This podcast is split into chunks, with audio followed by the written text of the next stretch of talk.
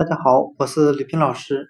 今天我们来学习单词 claim，c l a i m，表示要求、主张的含义。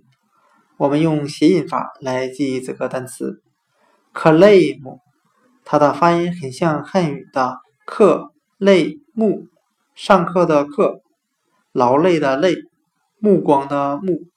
我们这样来联想这个单词的意思：学生们感到上课真的很累，要学的内容太多了，所以要求少留家庭作业。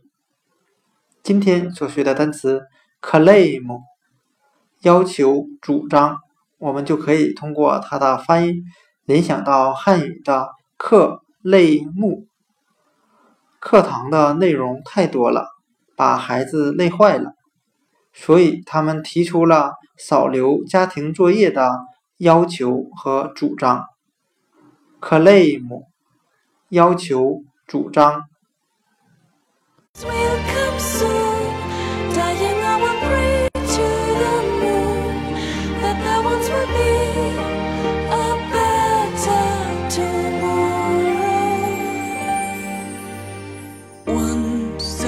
crossed seven rivers to find me.